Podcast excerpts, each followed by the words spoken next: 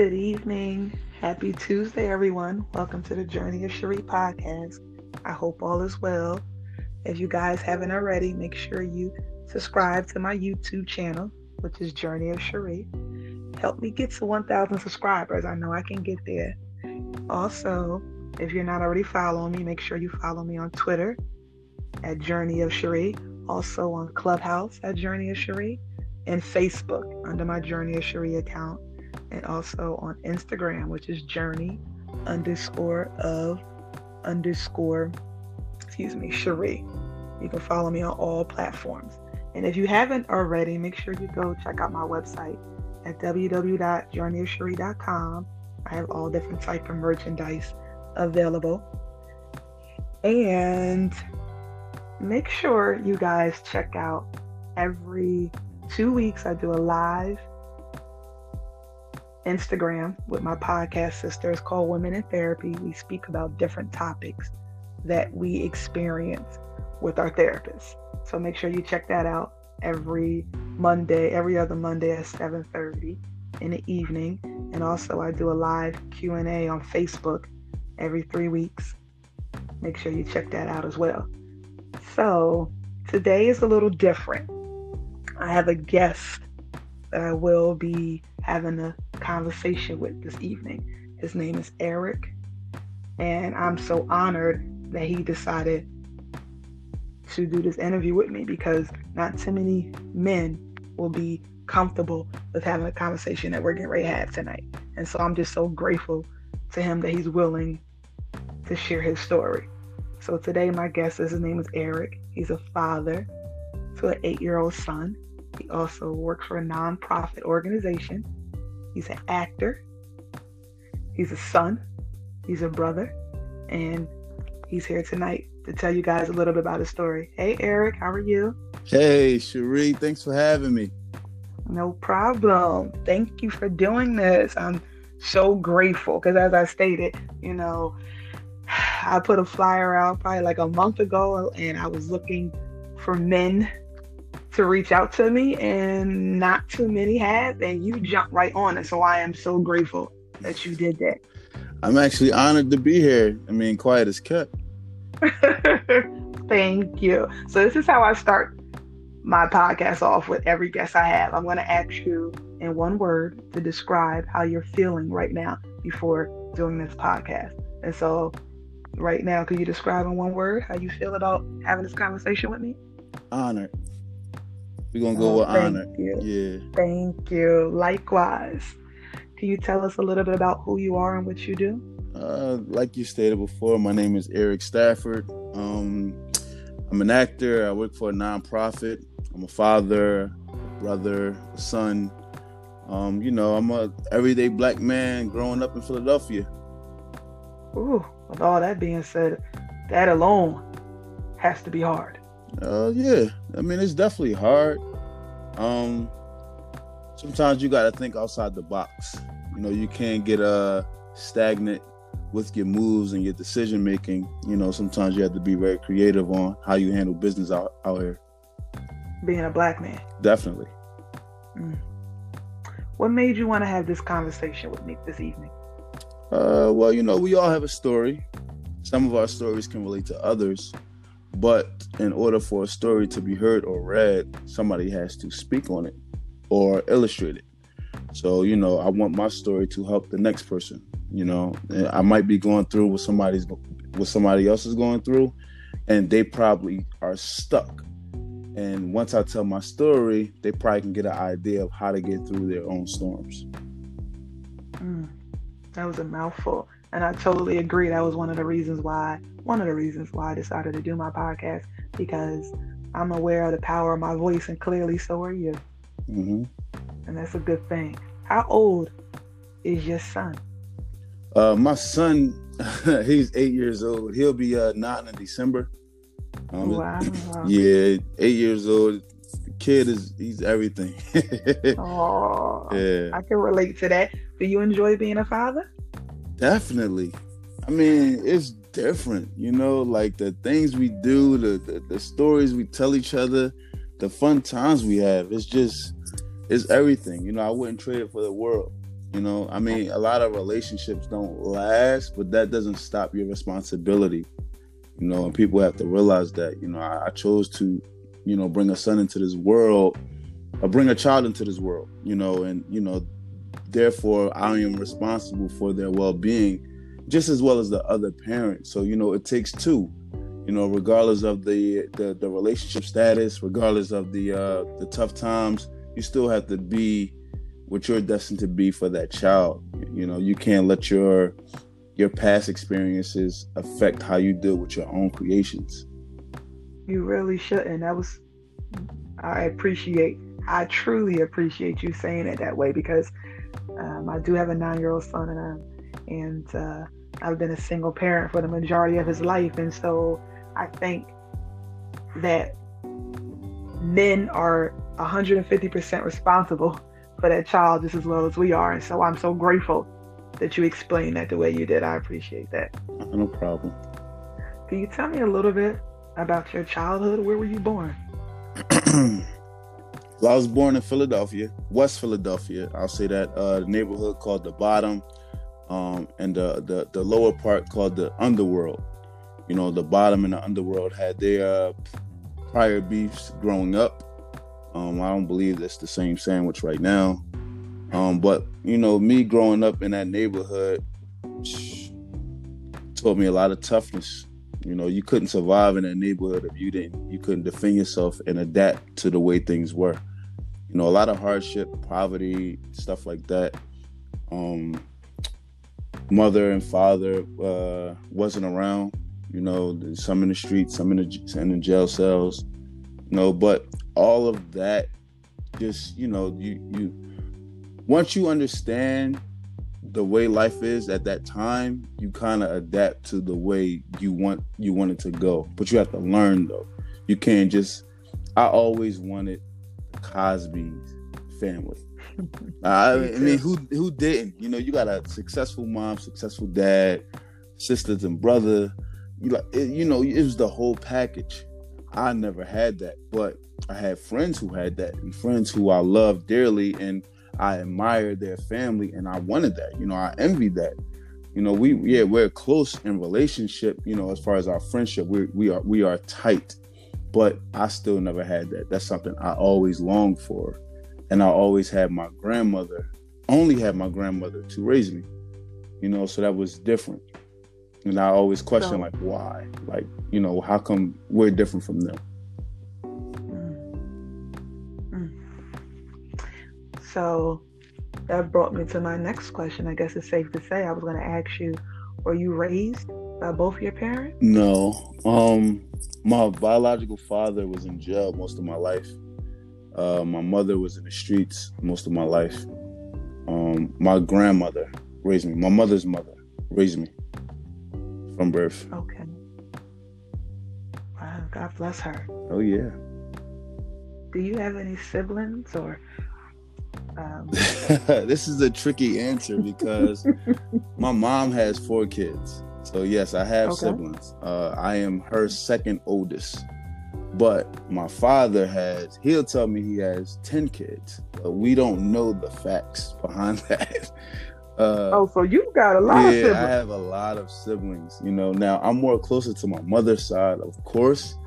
Uh, yeah. I do know my father's side. I do hang out with them when I can, if I can. We we are all in constant communication, but I'm okay. not as close to them as I am my mother's children. Now that's that's a relationship that I want though. I want to be closer to them and their children. I want to I want to get a lot more time in with them because you know, regardless of our parents, we're at the point where we can our lives can be better together than without. Absolutely. I couldn't agree more. So I always wonder why it is that we are always closer to our mom's side opposed to our dad's side. And I'm sure it's probably because, you know, if you're raised in a household with your mom and your father's not there a lot of times, you get to see all those, you know, you're around all them siblings, you're around all those cousins. So sometimes it's hard when you ain't when the father ain't kind of active. How do you get over to the father side? And I oh, and I never wanted that for my son. So to hear you say that, I guess is just a thing. Right. It's not a good thing, but it's a thing. Well, all of that comes with time, though. Uh, time mm. spent, I should say, because okay. I spent a grant uh, a lot of time with my mother's side. You know, her family and stuff like that.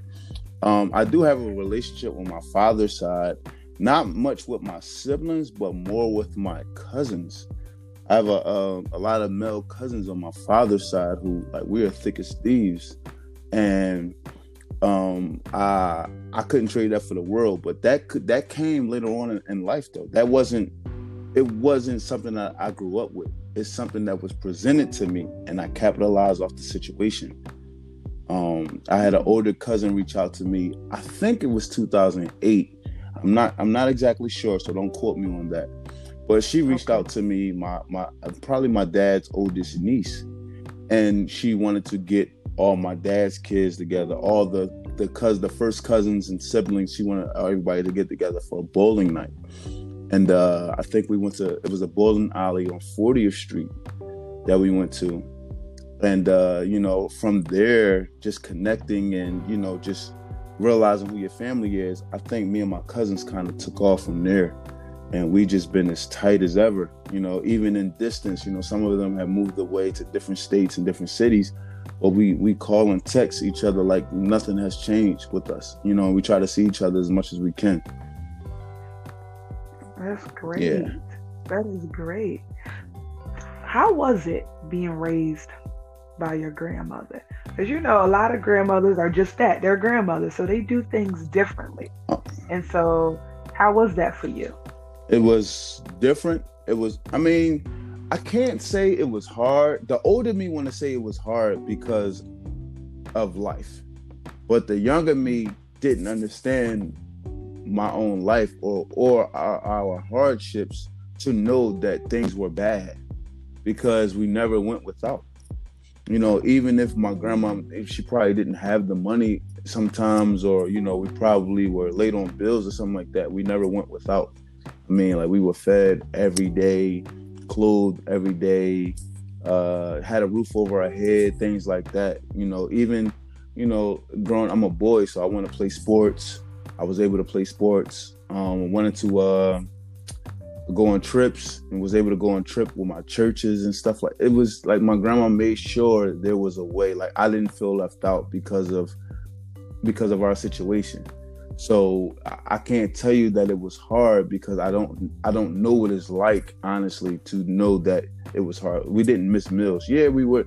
I mean, growing up in, in, in that part of Philadelphia, it was it was poverty. You know, we were you know surrounded by drug drugs and drug dealers and stuff like that. But my grandmother, I mean, she kept me in church probably six days out the week. So I didn't, I couldn't oh. understand. I couldn't, I, I couldn't know what it's like to go without because I was always under her. You know, she, I, I mean, she, I guess she called it protecting me from, you know, getting caught up in any mess. But I was never, you know, being around her so much. I never wanted wanted to do what the others were doing. I always wanted to do something different. You know, I mean, I got, you know, I got bullied and I got picked on. I, I wore non-name brand clothing and stuff like that, but I still was able to wear something. I still was able to go to school and do what I had to do. You know, I might not have had the latest gear or the most money in my pocket, but I was cool. I don't, you know. I love your heart. You have a heart of gratitude. Mm-hmm. I know your grandmother feels she's very proud of you. Definitely. Can you re- can you remember your earliest memory of feeling insecure about yourself? Yeah. Uh, I I won't say this the earliest memory, but it's a it's a very early memory. Um, and I and I didn't I never felt insecure about myself. Well, no, I did. It was a couple factors. So, okay. Um, I was I started to feel insecure about myself when I was picked on. But at first, I wasn't picked on by my clothing or my style. I was picked on by who my mom was, who my mom was in the streets. You know, I was picked on. I was more more so teased by that than anything. So you know, I was you know I was shameful. I was like, well, you know, these this person got their mom and dad, and I got my grandma.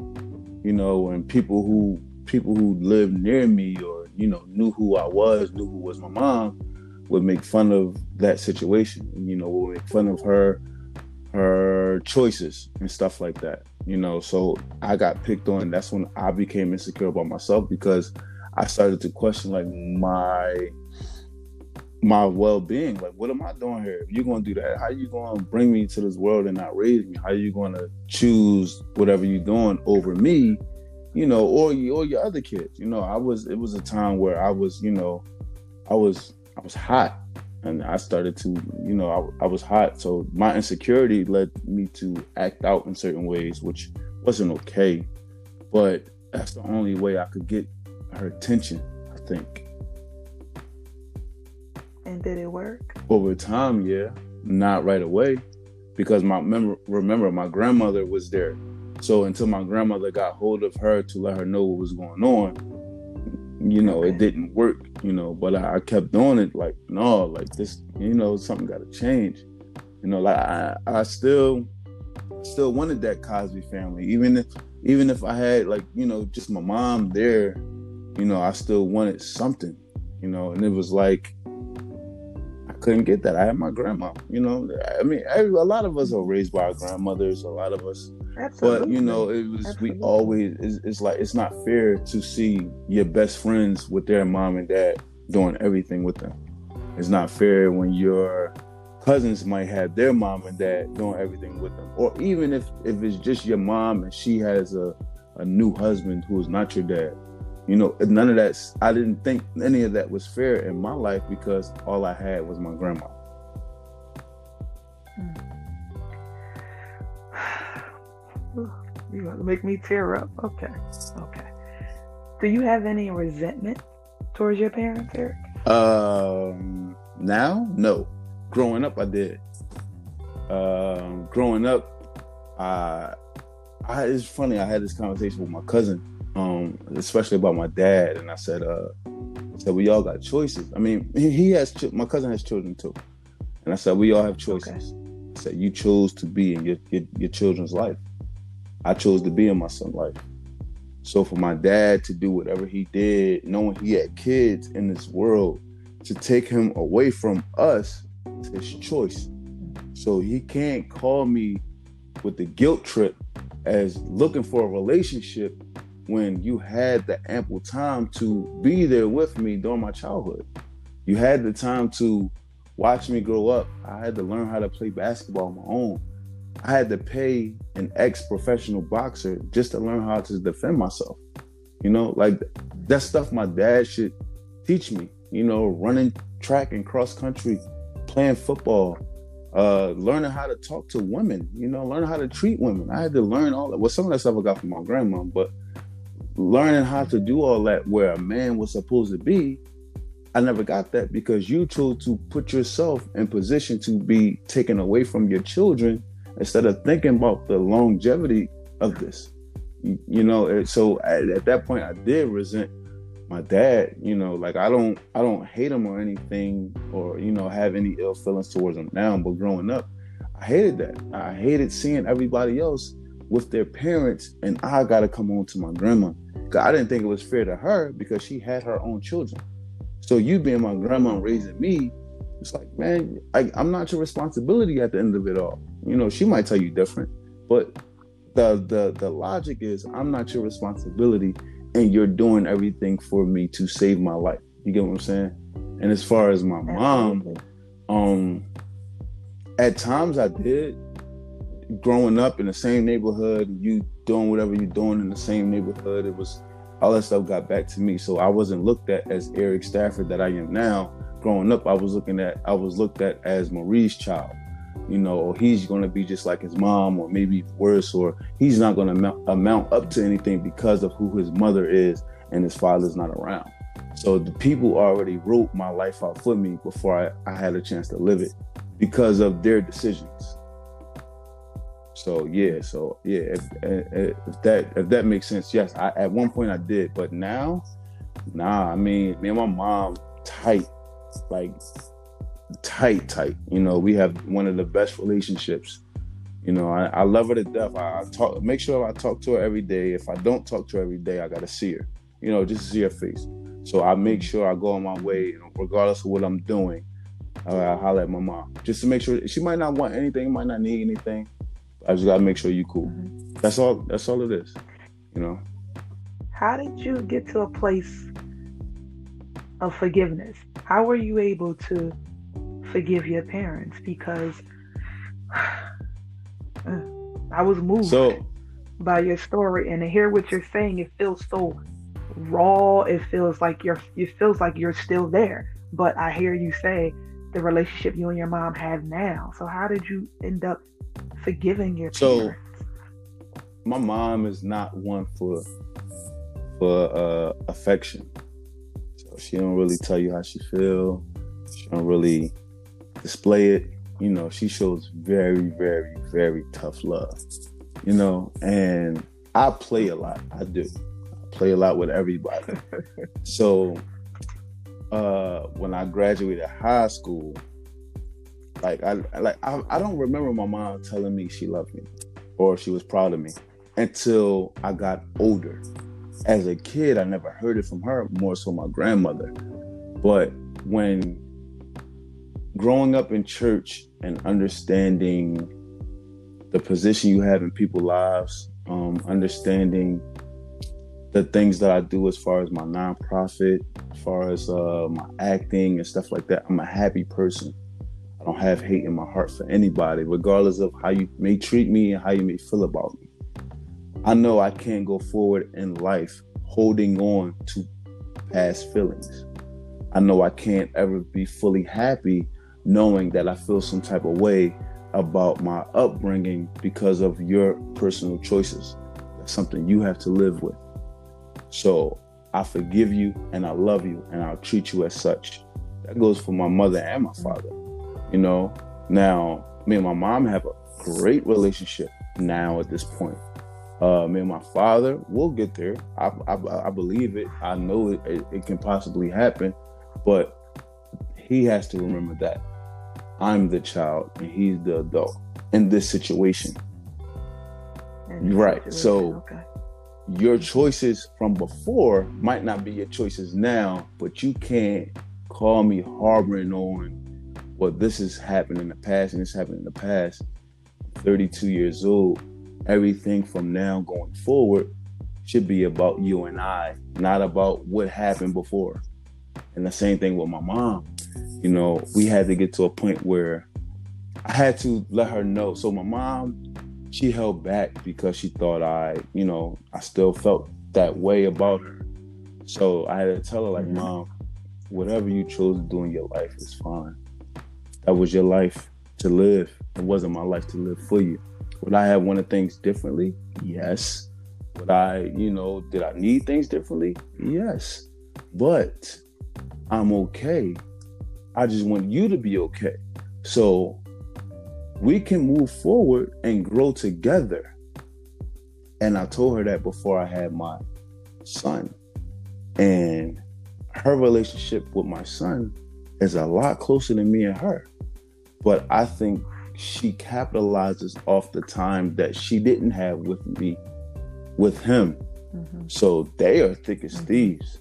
You know, they are like, you know, two peas in a pod, along with my, my nephew, my brother's son as well. And that's something that also brought me and her closer because it's not about me anymore as a father, it's about right. my child. And I want my child to know who his grandmother is. But I also want you to know that your lifestyle before him has to change for your lifestyle to, to, to stay with him.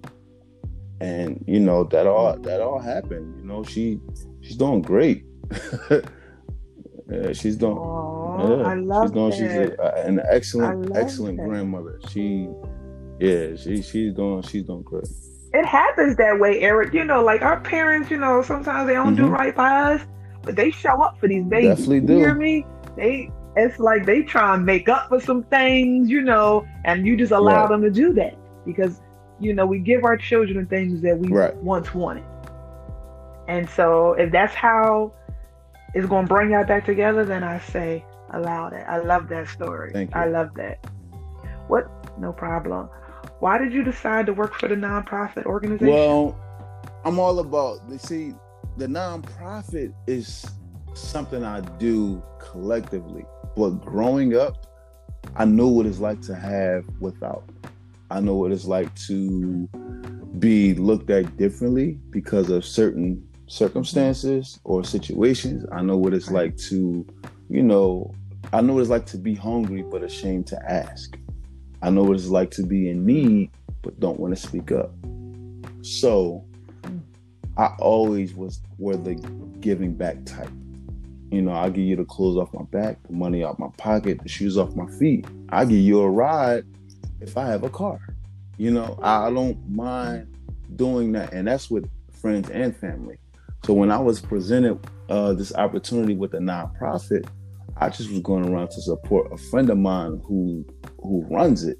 And I got in so deep with it and the love of the love of the community engagement it just swept me away. Like, I, if we're gonna do an event, I need to be there front and center, not for the cameras, not for the posts. I, I, that's something I'm that, that is something I'm offended by when people pull out cameras or want to do interviews while I'm giving back.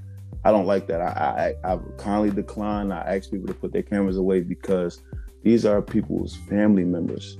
And if this was your family member, you would not be broadcasting their situation. So the same respect that you want is the same respect that you give. But I give out, we do a lot of uh, community engagement, we do mentoring, we do outreach. Uh, we definitely support the homeless, feed and shelter them. It's just something, you know, somebody has to make a difference in the world. So why not you? You know, our our our organization is called Ordinary Heroes. You know, so we're not that. the we're yes, we're regular people, but you know, we're here to help, we're here to save, we're here to protect if need be. You know, not not not trying to be like a police officer or something like that, but we want to make people comfortable with being in need so we can help.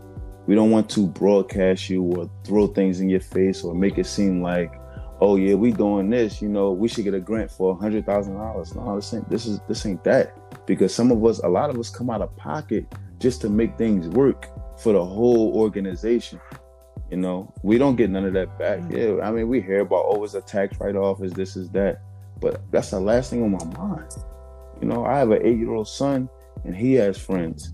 I have sisters, brothers, and all that, and they might know somebody in need. So, you know, if they call me or if I got a, a trunk full of cereal boxes, I'm shooting out a mass text. I'll go to the shelters, drop some off. Yeah, but shelters also have a limit. Okay, you can only drop off this much. Okay, we only need that much. So let me check out a local family that I might know that needs something too. You know, it's it's all about helping each other. You know, I lost a lot of friends and family members to violence. So this is my way of changing that. This is my way of putting a smile on somebody's face you know, through their hardest times. You know, we gave away, um, I believe it was 2019. Oh no, 2020. We gave away. Uh, we had a partnership with Tommy Hilfiger, and I went around to different school kids, giving away coats, giving away uh, underclothes, giving away regular clothes. You know, these are regular school children who might be less fortunate. I surprise them on Christmas with a gift. You know, like it's it's bigger than just you know, the media getting involved. It's bigger than just you know an Instagram post or a Facebook post. It's bigger than that. You know, you got to impact people's lives the right way. You can't make it about you and, and your big come up because that's not me. I'm a I'm a, I'm a laid back guy. I'm, I'm always in. you know, I don't play the, the front line when it comes to the, the cameras and stuff like that on that regard. As an actor, it's different But when you're serving these people, you got to treat them with respect, show them with respect. You know, you don't want to embarrass nobody or make people feel bad about what you're doing for them. You want to show them, like, yo, it's okay to be like this, but there's always help. There's always potential for you to get better and help the next person after somebody has helped you. God bless you, Eric. Oh man, God bless you. It it takes a different type of man to be able to do what it is you're doing. It takes a different type of human being. It takes a different type of father to be able to do what it is you're doing because your heart can be so hardened right now from what you've been through, through a ch- as a child, but you decided to turn your story around and come out mm-hmm. on the other side. And you should be commended for that. Thank you. God bless you.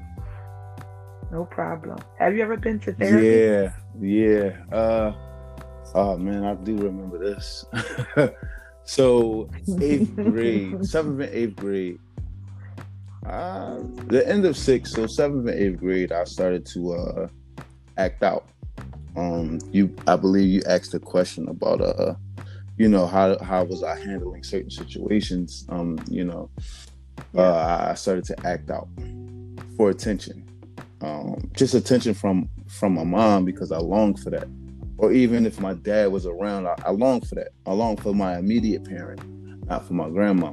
My grandma raised me not to do that, but I at one point I got tired of being a good person. I got tired of doing things the right way, so seventh and eighth grade, I, I didn't care. I, I, I acted up. My behavior was tremendous. I mean, I, it was terrible, and I didn't care. I was very disrespectful. I, I didn't care. So my grandmother. So I went to. When I was in school, they uh, told my grandmother to put me into therapy and I was always a private guy. I never kept my personal, I never broadcasted my personal business, even though people knew because of where I lived at and, you know, who my family was and who my mom was and the things she was doing. So people knew, but I never talked about it. And when she, when they okay. put me in therapy, you know, I had this lady. Uh, I, I, wish I could talk to this lady today because she kind of saved my life. Um, her name was Miss Sonia, mm-hmm. and I never. We gotta try yeah, to make that I never happen. like you know I, w- I would go in there three times a week and just sit down for an hour and won't say nothing. And then one day I was so mad that I was in there. So like I kind of like like I kind of like was aggressive with her. Like why you keep having me in here and this ain't doing nothing like like like like like, like I'm good. Like I just want to go home. And she locked the door. She's like, yo, you're not going nowhere till you talk. She said, whatever's going on with you, I'm not your enemy. She said, Yeah, we're not friends yet, but you, I want you to talk to me and let me know what's going on so I can help you. And I said, Well, why should I talk to you if you can't change nothing? She said, By you talking, yeah, I can't change nothing, but you can understand what you're going through if you hear it. Yeah, you bottle up so much that the only thing that comes out is aggression.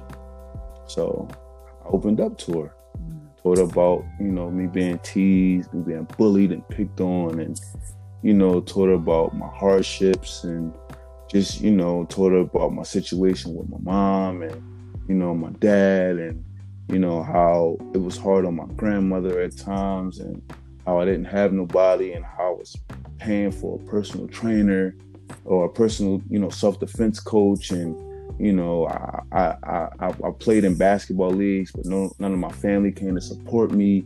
None of my games uh, you know, just wanted I just wanted to fit in and I couldn't fit in because of them.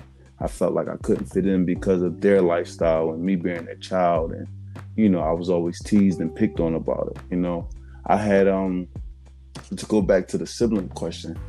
Uh I'm one of my brothers, so my dad wanted all of his sons to be named Eric, which is the weirdest thing ever. But Yes. Like George yes. Foreman kind of stuff. So I don't know if my brother remember this. I have a brother named Eric, and we are the same age. So we one day we were in second okay. grade in the same middle school, and the teacher called my name. No, she called his name first because his last name was before mine, and then she called my name. So she was like, you know, she was kind of confused. She was like, well, I have two Erics. Well, well, one spelled with a K, one spelled with a C, so it'll be fine. So every time she would call Eric, both of us would answer. So she was like, you know, no, well, not you, that one, or not you, that one. And one day he was like, yo, like, you got to change your name. Like, my name is Eric. And I was like, I'm not changing nothing. Like, my name is Eric. Like, you know, we, we probably seven seven graders. You know, I mean not seven graders, but oh, we're second graders, but we're probably like seven going on eight or something like that. So, you know, mm-hmm. now my little brother, I'm well, not my little brother, my brother, he was like he was known for being bad. you know, I wasn't there yet known for being bad. So he like got up and like, yo, like, no, like that's not your name. That's my name. Like, stop playing.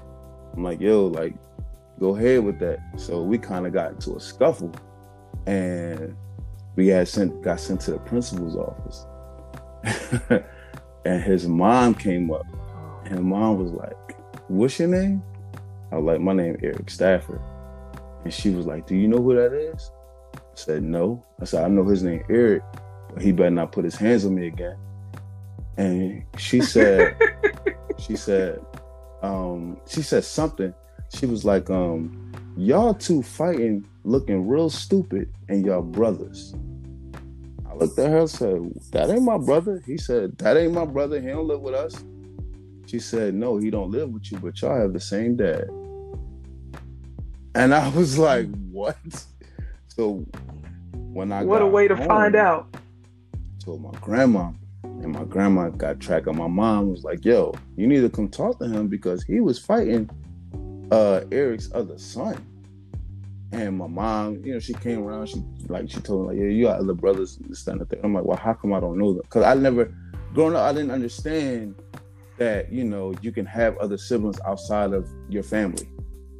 So I didn't understand that Right. until she told me. And I was like, wow. Like that was that was crazy.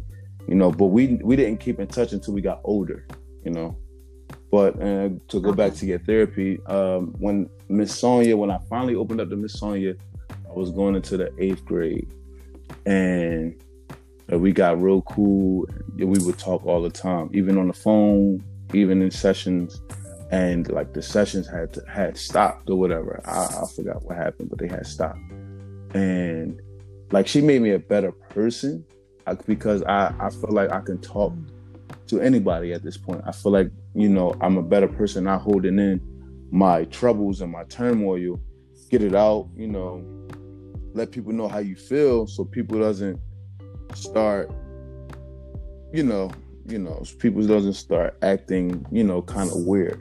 In a in a sense, you know, it kind of helps. It, kinda- it helps your friendships, your relationships, and you know, at work too. So I, I definitely appreciate Miss Sonia for that. Um, I also had Would you ever go back to therapy? yeah, therapy is not a bad thing. I don't know why people think it is. Absolutely not. A lot of different reasons. You know, people, one reason is I'm not telling So, nobody my and- business. And for me, it's like if you don't reveal, then you won't heal. You can't heal what you don't reveal. I That's just agree what with it that is. 100. percent And I also say that um, when you when you have that mindset, the person who you don't want to be is the person you become. Yeah. So Talk I agree it. with that 100. percent Talk about it. There you go. I'm so happy. I let me tell you something. I am into this conversation like it's nobody's business. I am impressed by you. You just sound like you were made for this. Like you could just talk to anybody. It sounds like there's no longer any shame attached to your story.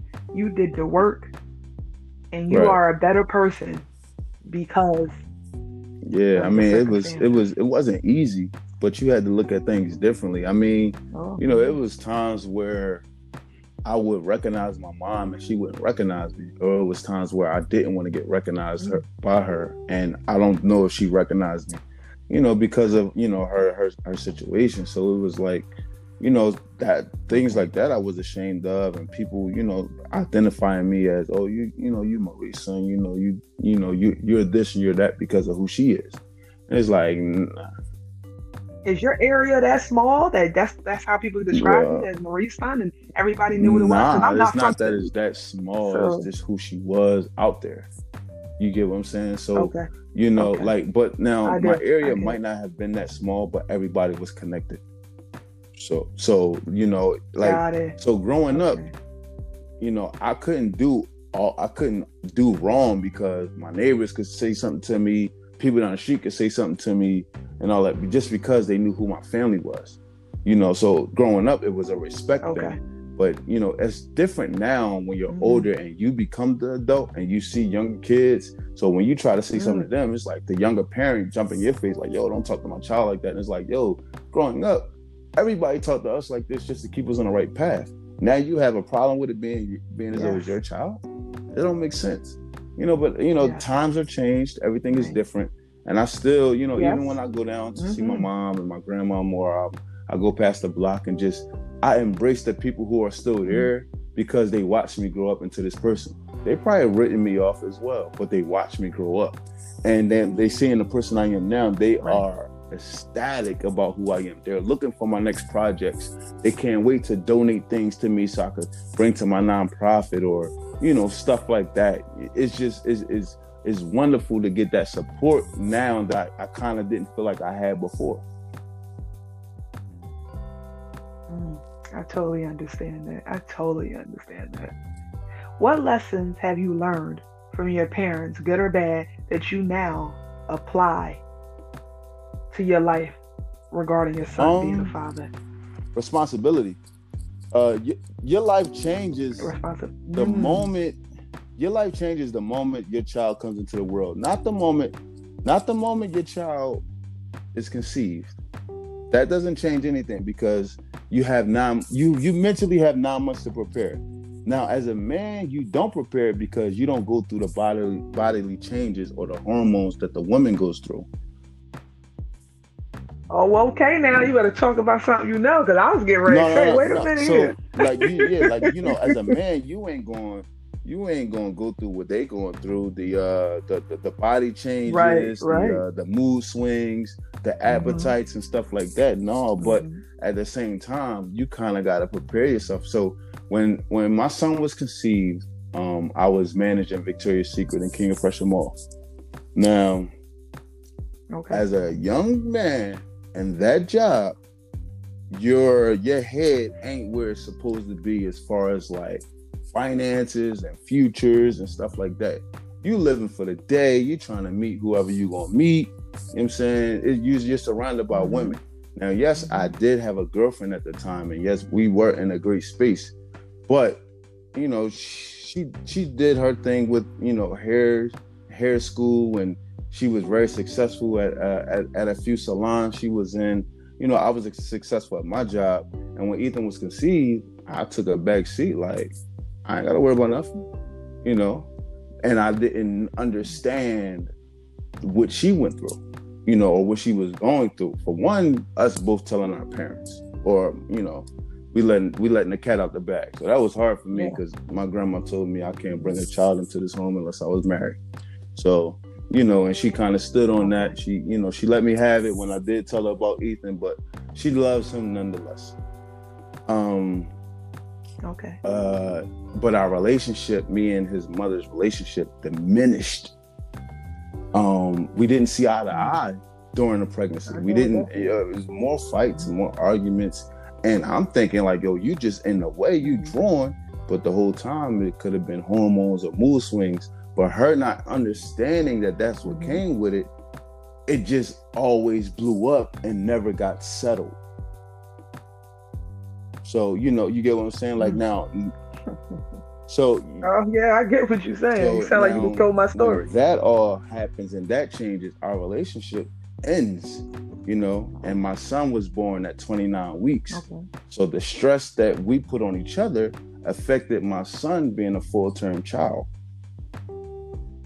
You know, now 29 weeks is a scary field for a newborn because you want to make sure the child is fully developed. So the first thing you look for is 10 fingers and 10 toes. You know, that's the first thing right, you look for. Right. You then you look for any damage, any brain damage, any skin damage. You know, how can this, you know, and he came out so tiny. He was two pounds, four ounces, I believe, or two pounds, eight ounces, I believe and he was in the NICU Aww. for seven weeks. Longer than my son. My son was a yeah. So it was 8. now, and those times were the wow. hardest because I'm working in Victoria's sure. Secret in King of Prussia. I'm going to school at night, and I'm staying in the hospital because of my newborn child, and I'm not driving. So right. all of that was a toll on the body. Now, yes, his mother got to stay there, and do whatever she had to do. But me traveling so much and trying to better myself because now it's crunch time. Now he's coming, he's here. So I'm trying to hurry up and get this degree, save up as much as I can, do everything the right way. But our relationship was over, you know? Now, him being who he was and a doctor saying, well, listen, this is a possibility, this is a possibility. You know, he can grow and develop and be healthy, or he might not survive the NICU because of his early term. So it's like, yo, like you got all that stress on you and you worry so much about it. It's like, yo, I gotta take a step back and change for myself first before I could change for him. So I had left Victoria's Secret and I started at Health Partners uh, June 2013. He was born December 2012. Oh, okay. So that was my tipping point for real life, for my reality. Right.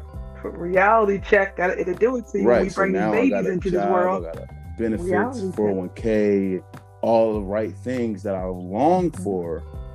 And then I had to capitalize on the mm-hmm. situation.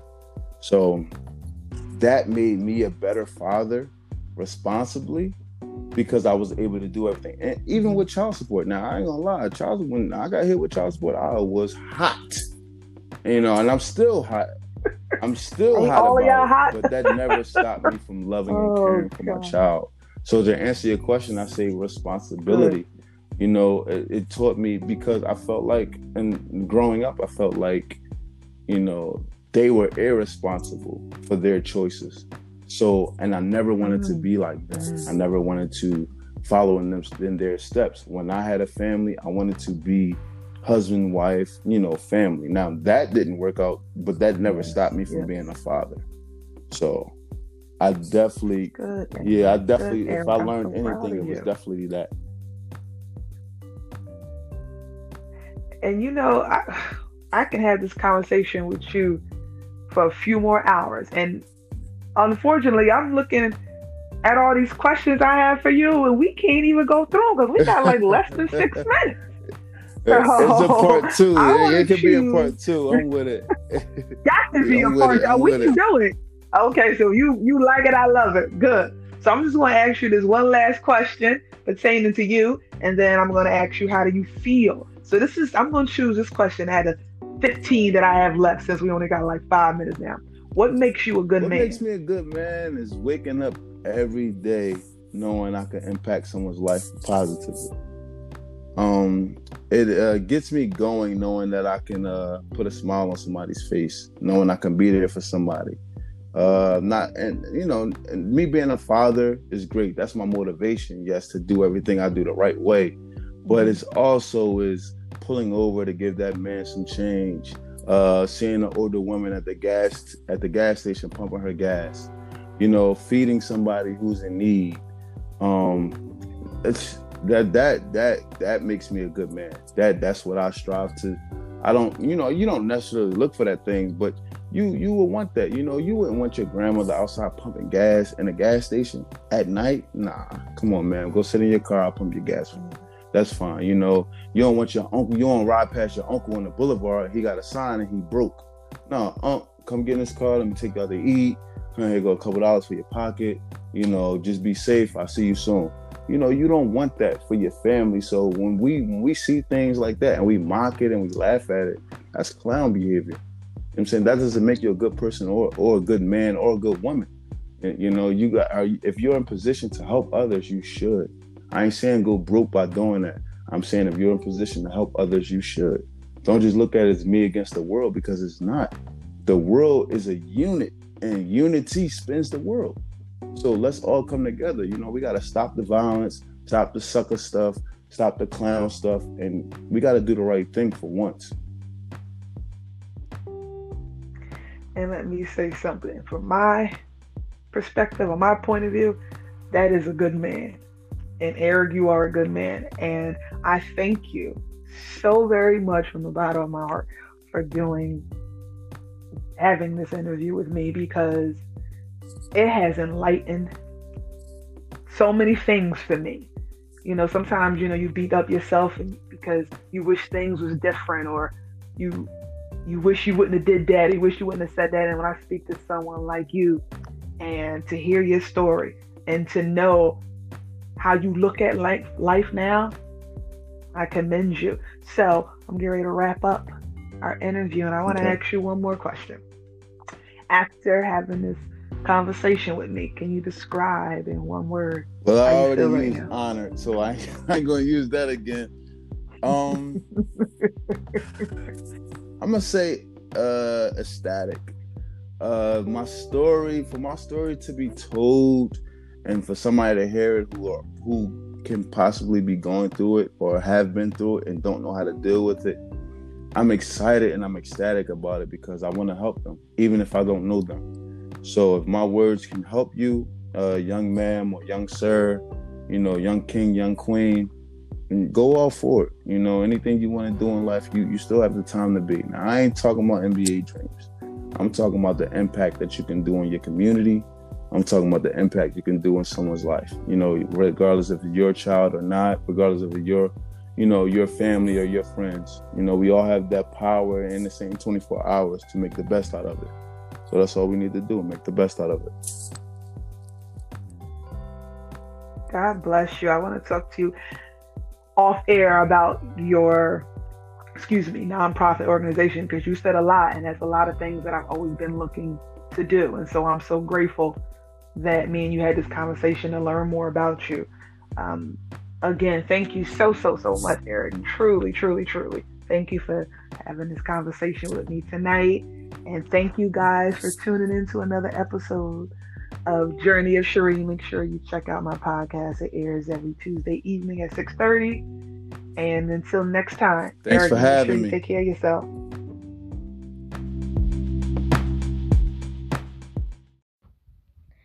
Hi, this is Eli. Mommy, I'm very proud of you and I love you.